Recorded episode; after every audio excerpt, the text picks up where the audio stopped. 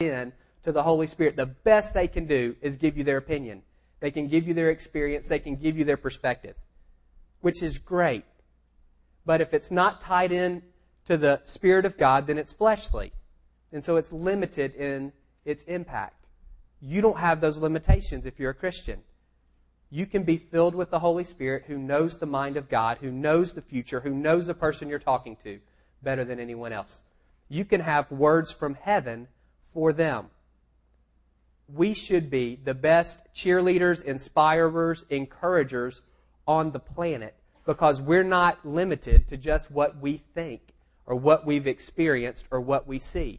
We've got access to the guy that knows everything and sees everything and has experienced everything. It, it's a whole different level. There's no reason for us to stand on anybody's back. We should be lifting people up. We've looked at this passage in Hebrews before, and we looked at it in terms of the throwing off the stuff that hinders us and fixing our eyes on Jesus, and that's good. We're not going to do that this morning. There's this picture here of this great cloud of witnesses. Now, the, the negative for us is they're all dead. I don't think you have to be dead to be in the great cloud of witnesses, or that would keep most of us, that would be a deal breaker for a lot of us. I do think we can do it. A couple of chapters before, in chapter 10, verse 24, the writer of Hebrews says, Spur one another on towards love and good deeds. There's this picture, I think, that we can be in this great cloud of witnesses for the people in our life. We can be part of their cheering section, cheering them on, encouraging, inspiring. So that's what we want to talk about a little bit this morning, but the kind of the caveat, the thing I want you to remember is this is all based on the fact that we've been filled with the Holy Spirit. If that if you pull out that component, the rest of this doesn't work. Then you're just giving your opinion and we don't need that. This is based on the fact that as Christians, we all have access to the Spirit of God. All we have to do is say, Fill me with your Spirit. He does. And we can trust that He will give us words to say as the situations arise and when those words are needed. Got it? So I'm not going to say that again. Just keep that in your mind. I'm not talking about you coming up with really powerful, witty, inspirational quotes for folks. This is you've been filled with the Spirit of God and you can trust Him when somebody needs to be encouraged, when they need to be inspired, when they need to be cheered on. If you're there, He will give you words to say that will do that. You might not even think they're that great, but He knows what people need more than you do. So that's, again, we're not going to say that again, just that's kind of the condition for the rest of this. Proverbs 18:21 says the tongue has the power of life and death. It's a strong statement. The power of life and death. You've all heard the sticks and stones break my bones, and y'all all know that's not true. Once you get through about three days on the playground, you recognize words hurt worse than sticks and stones. They say there was a study, a, a woman on average says 8,800 words a day. A guy says about 6,100 words a day. So that's, I think, about 25% more, something like that, for a, a woman than a man. 8,800 words for a woman, 6,100 words for a man every day. So, like, if you remember when you have to do double space type 12 point font papers, so a woman is writing a 35 page paper every day. A guy, it's about 24 pages every day. That's how much we talk. And my question to you is how much of your research paper every day is life giving and how much is soul crushing. For most of us, it's actually it's neither. It's just filler. We're just trying to. How, what was the minimum? Ten pages, okay, and you just start making stuff up. So if he looks at the end, you can see you got ten pages worth of stuff. And that's what most of us do. We don't take this idea seriously that in our tongues we have the power of life and death. Some of you are parents, and you maybe have seen this with your kids more than maybe you did before you were parents when you realize how much your words do shape them. Kids don't get sarcasm at all. They take you literally. And you can realize how that can be death dealing, soul crushing for some, for certain people. And those, you get that. And so the question this morning is how much of what you say is life giving versus how much is soul crushing. So Hebrews 1 and 2, we got this idea of being great cloud of witnesses. That's what we want to be. We want to cheer people on. We want to encourage them. We want to inspire them. The picture here is a guy running a race. So we all have a race to run. That's what we spent four months talking about. We've all got a deal. God, there's good works God has called us to do. He has a plan, a purpose for our life, His will for our life, your destiny. I don't care how you say it. He's got a th- He's got a race marked out for you. And the race marked out for you is not the race marked out for me. I can't run your race and you can't run mine. There are things that are similar, but at the end of the day, there's a, there's a uniqueness to each of our races. You can look at Galatians 2 2, where Paul talks about that. He says, I don't want to run my personal, individual race in vain. Brandon's got a race. I've got a race. Melody's got a race. There's some things that are similar, but there are things that are different. And the picture here is we want to be the guys that are encouraging those in our life to run their race well. The caution for most of us don't try to get them to run your race well. That's where a lot of us fall. When we encourage people, we encourage them to do the things that we want them to do. That's kind of how it works. We talked about that a little bit last week when we looked at this issue of self righteousness. It can slip in real easy and it can look like encouragement, but it's not. A lot of us, I think my race is not only the best race, I think it's the only race. So I want all of y'all to get on board with me and do this my way. You can't do that. You'll fail trying to run my race because it's not yours. God lays out the race for you. So just as we're going through that, keep that in mind. Encourage people to run their race, not yours. There's a big trust factor there that for a lot of us is squishy. I'm trusting the Holy Spirit to lead you and guide you, and maybe in a direction that's not how He's leading me and guiding me. And that's hard for us to encourage people to do things that we would not normally do. We'll get into that here in a second. So if that's squishy for you, how do I encourage someone to run a race, especially if it doesn't look like mine? That sounds like you're it's relativistic, and we're going to have people shooting off in all kinds of different directions, and where's the truth, and where's the standards, and the holiness, and the right. Like, how does all that play out? There's two elements in everybody's race. There are things that are indisputable.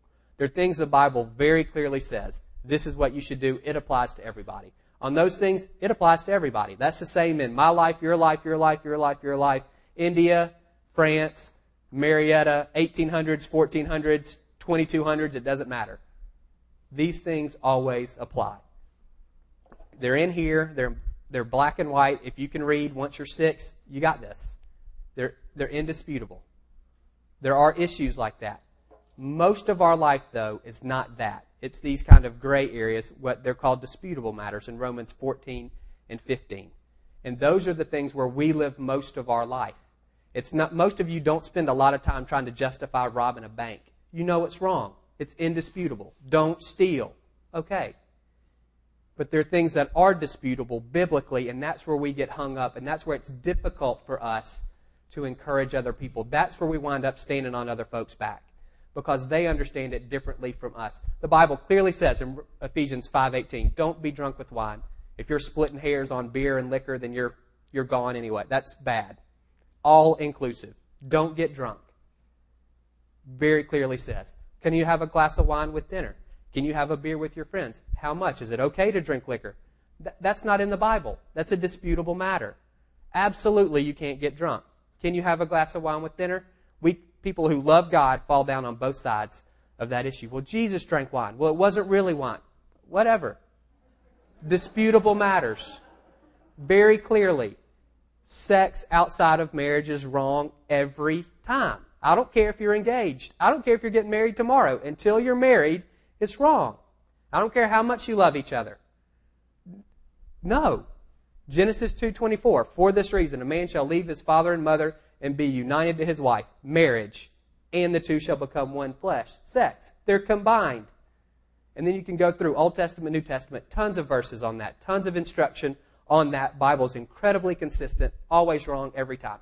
Well, can you can I hug my girlfriend? Is it okay to kiss my boyfriend? I don't know. That's a disputable matter. Side hug, front hug.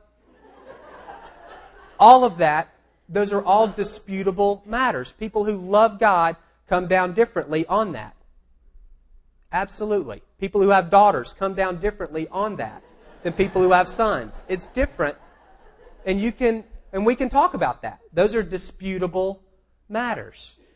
Those kind of things, there's kind of this category, these ones we've been talking about, they're these uh, moral categories. It's really how far is too far. That's what we're asking. Where's the sin line? You see those things we talked about with drinking. You can do it with physical contact, with language. What, what words are okay? Is it okay to say stupid or is that not okay? Is it okay to say but or not okay? I've gotten in trouble for, for things I've said with a microphone that I thought were okay that were not for other people. They're not substitute words for me. I wasn't trying to, whatever. So we talk about that. Entertainment. Is it okay to watch an R-rated movie? Is it better to see someone without their clothes on or to get their head cut off? Like which of those is a graver affront to God when you know, what kind of music and rock music and how much music and can you go to a concert and what if someone next to you is smoking marijuana? Do you have to leave and are you a part of that? All of those things play in. Is Harry Potter demonic or is it good entertainment? I don't, listen, there are books on all of that. That keeps people employed and it keeps talk shows going. It's not helpful. It's standing on people's backs. It's absolutely, it's standing on somebody's back. We, those are, they're disputable moral matters. There are things that are crystal clear in the Bible that nobody who can read can disagree with. And then there's a whole category of things where the line is, it's gray. And I don't, I'm not a moral relativist. It really is gray. And we want to know how far is too far. Where's the line in the sand? But for most of us, it's not a line in the sand, it's a line in concrete.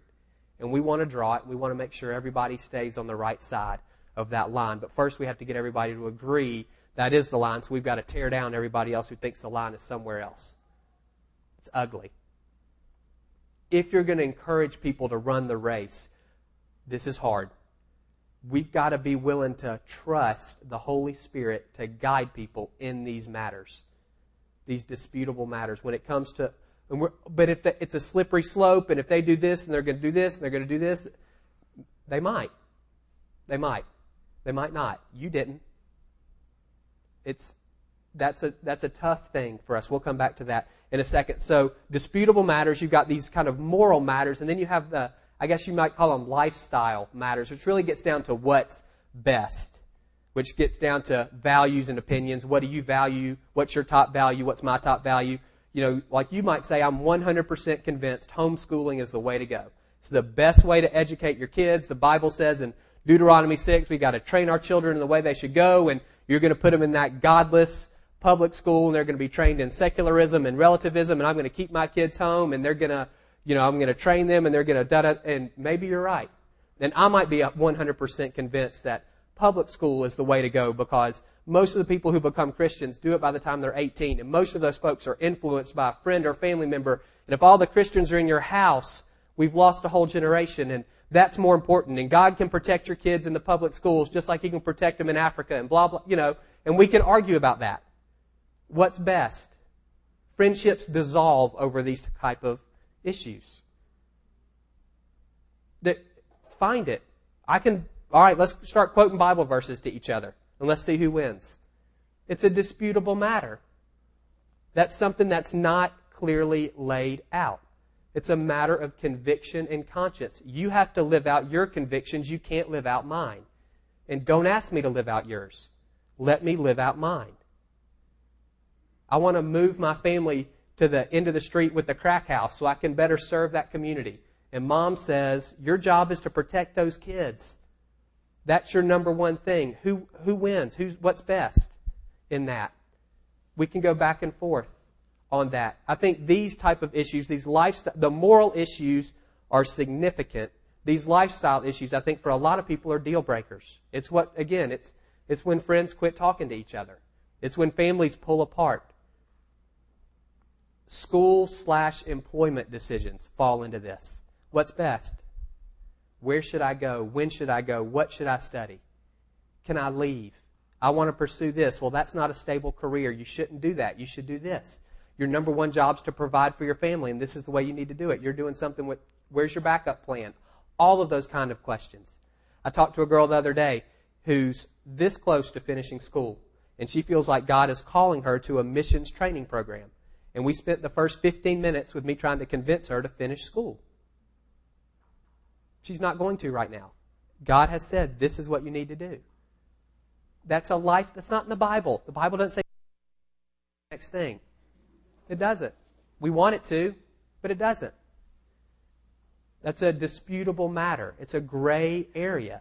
And at some point, I've got to trust that the Holy Spirit leads her the way He leads me. And if this is the direction He's leading her, my job is to encourage her to, to run her race. So I wrote her a rec. Not because I'm nothing about me. I've got to encourage her to win her. She doesn't need her pastor on her back while she's trying to pursue what God has put in her life. She needs me fanning the flame for her, encouraging her on. Doesn't matter if it's not the decision I would have made. That's a disputable matter. Financial decisions. New car, used car. Credit card, no credit card. Can you go into debt? How much debt to buy a house? All of those issues. Lifestyle things. And then we can talk about what's smart and what's good. But there's things. Do you give 10%? Do you give 15%? Do you give 5 Does God care about the percent? Does he just all of that stuff. Those are all disputable matters. And we've got to be willing. I've got to trust that God is leading you, and you've got to trust that He's leading me. You can't live according to my convictions. If you're living according to my convictions, I'm either guilting you in some way or you're afraid of me. And i am exercising power over you. I'm not loving you if you're doing that. That's not good. I'm, I'm on your back. Scary for a lot of us. What I'm saying, some of you, your mind is gone, and you're like, if we do that, you, what, what's going to happen? Where's the control? How are we going to make sure everybody stays on the straight and narrow? Once you start letting people go, saying, follow your con, like, what does that lead to? Anarchy. Not if you trust, the, remember what we said at the very beginning, the assumption here. We're spirit filled Christians. God speaks to you just as much as He speaks to me. He leads you the way He leads me. In these disputable matters, you've got to follow your conscience. You have to follow your conscience. You can't follow mine, and I can't follow yours. There's a race marked out for me, and it might mean moving a family of three, almost four, down the street from the crack house. And if that's what it is, that's what it is for me. You don't have to do that. But don't try to make me not do it once I'm convinced that it's what God wants for me. We'll talk a, a little bit about that in a second. A this is Romans 14, if you guys want to flip over there. It's a few uh, books back.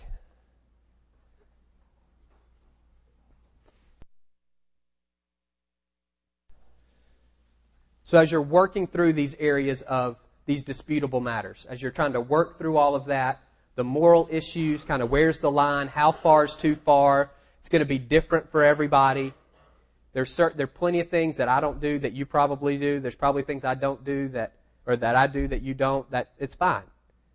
As you're working through all that, and then these lifestyle issues, which I really think are the big deal, how is God leading you? What does the race course look like for you? That's where really the individuality of our races line up.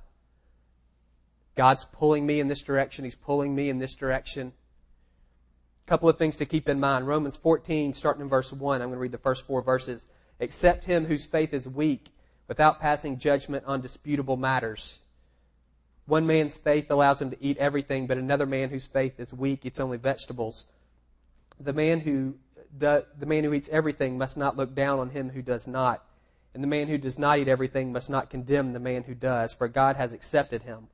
Who are you? This is the, this is the principle. Who are you to judge another, to judge someone else's servant?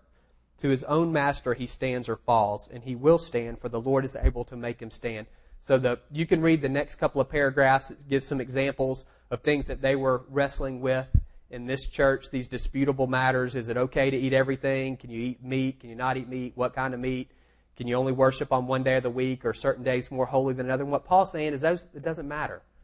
That, those are all disputable matters. And what we need to do as a body is we don't need to judge one another for that. We all have a judge, and it's Jesus, and He's the one we've got to answer to. We're His servant. I don't answer to you, and you don't answer to me. We both answer to Him. And so, on these disputable matters, there needs to be freedom. That's the principle. Freedom. Follow your conscience. Follow your conscience. How is the Holy Spirit leading you? If you can't drink a beer, don't drink a beer. It doesn't matter if someone else can. If for you that violates your, it doesn't mean that you're a weaker Christian or you're a lesser Christian or when you get, no. It means you can't drink a beer in faith, so don't drink the beer. It's not a big deal.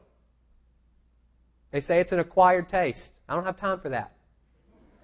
I'll acquire the taste for broccoli because that's good for me. The others, I don't have time.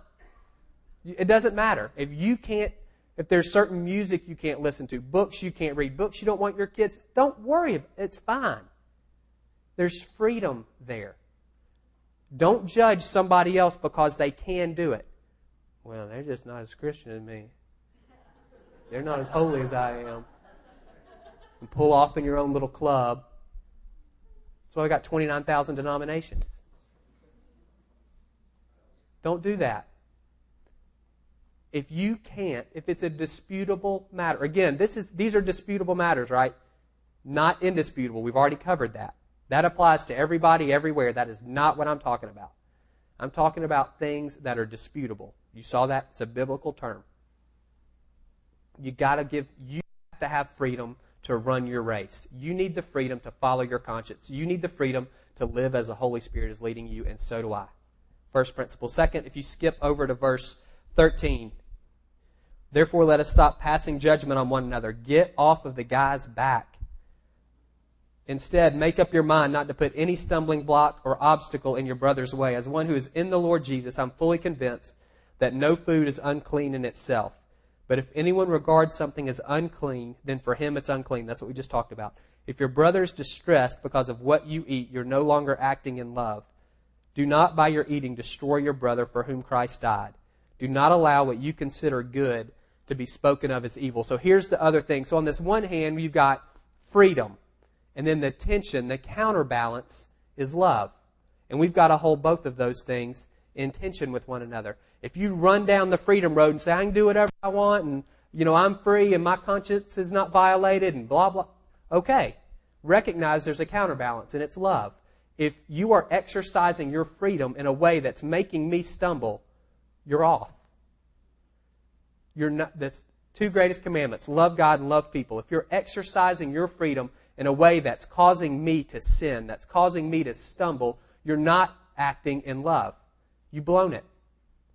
Paul says, I can eat whatever I want, but I'm not going to around these folks who struggle with that. And that's the counterbalance.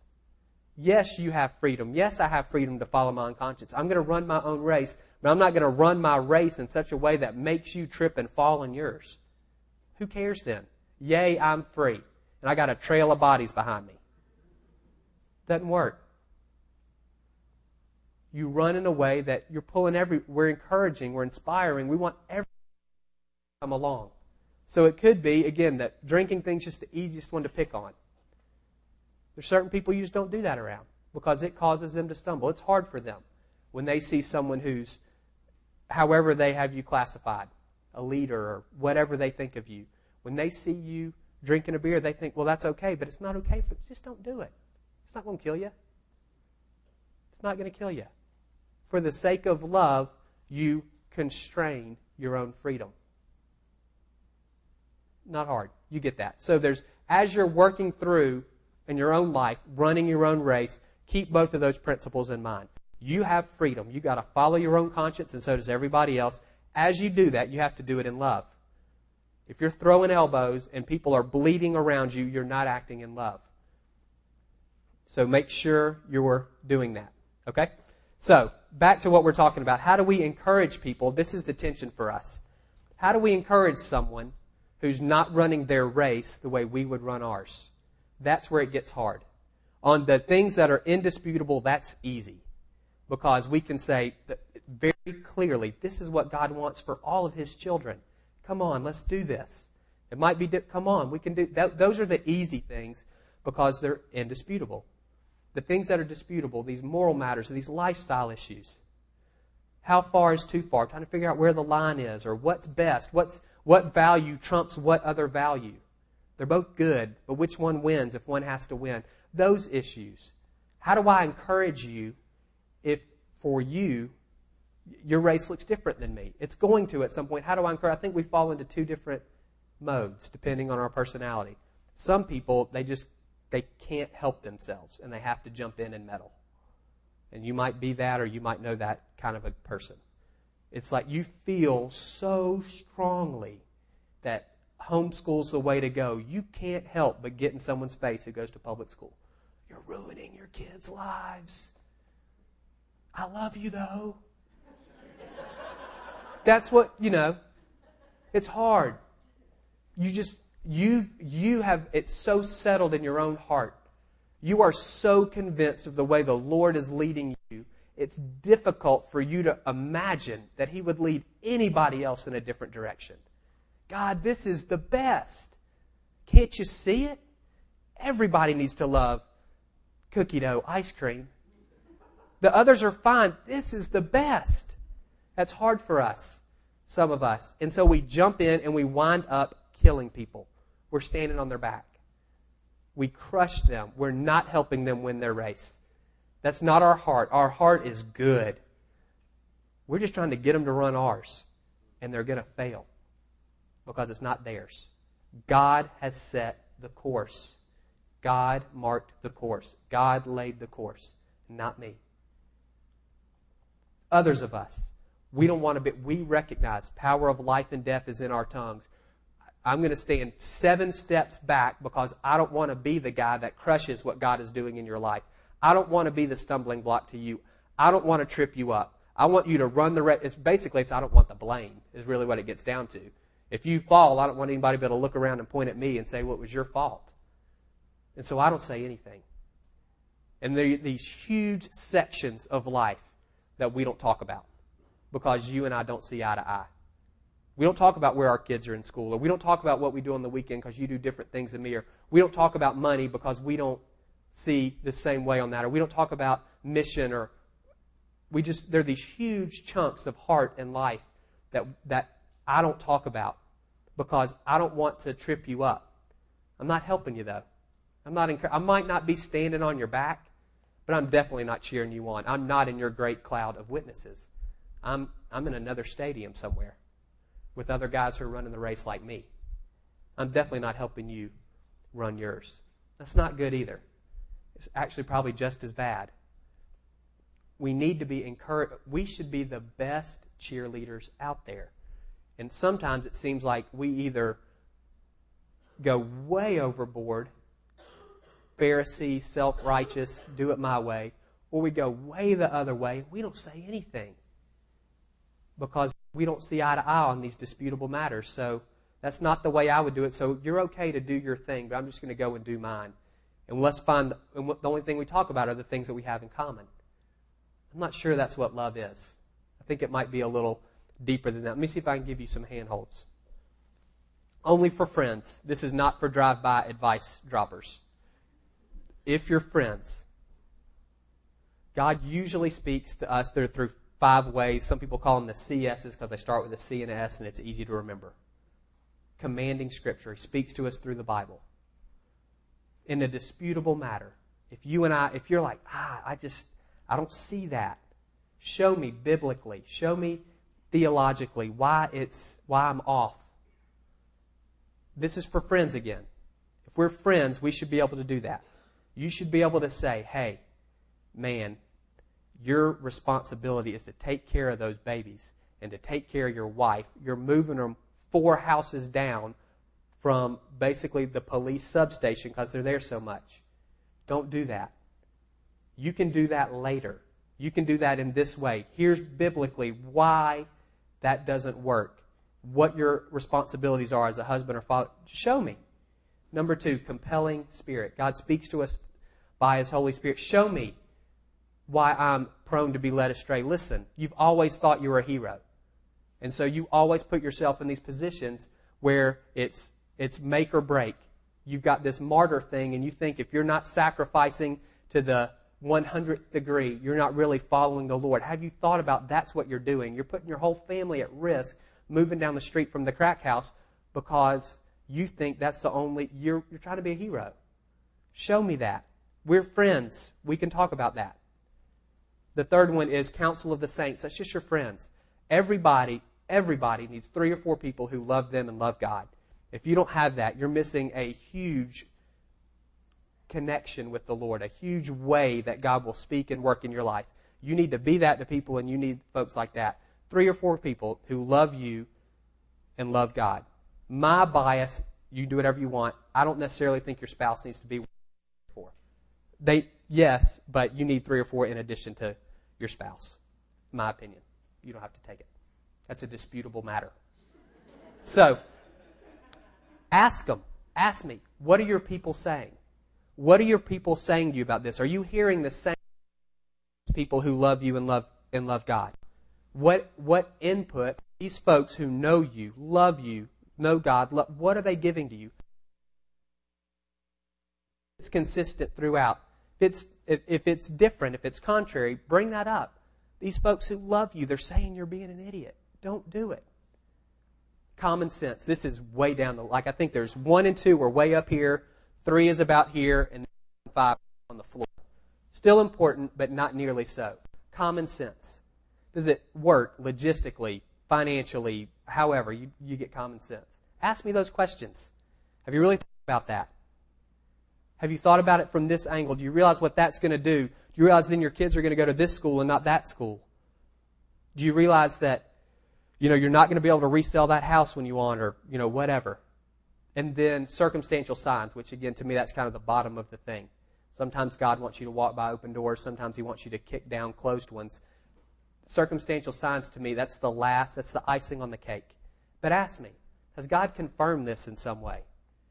Are there open doors leading you to this? Has someone said they want to buy your house, which would allow you to do this? Or the doors closed? Are you seeing things that let you think or that lead you to believe this is the direction God is calling you to? That's what it looks like to me to encourage someone to run their race when it's different from yours. It doesn't mean that you just say, oh, go ahead, that's good for you at all.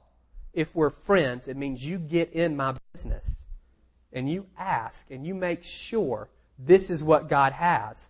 And once at least you can't you can't show me that it's not, then encourage me. Get off my back and encourage me.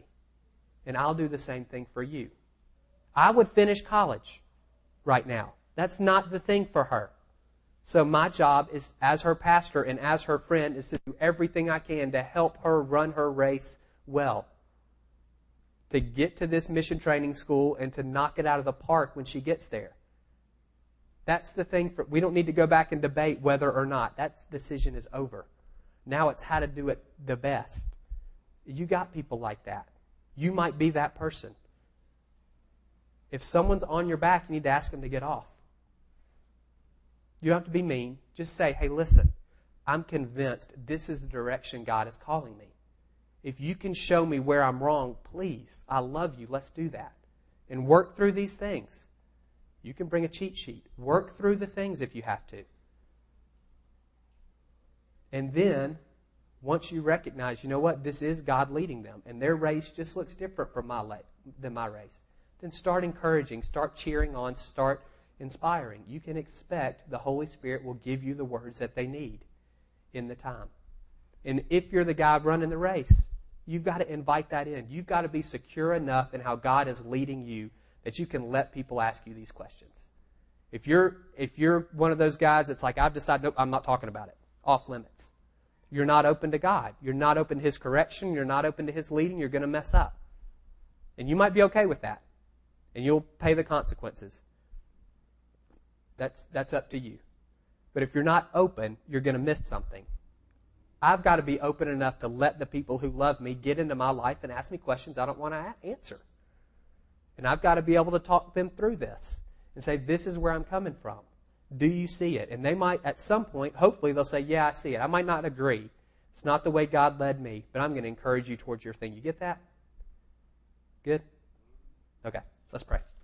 Bo, you guys can come.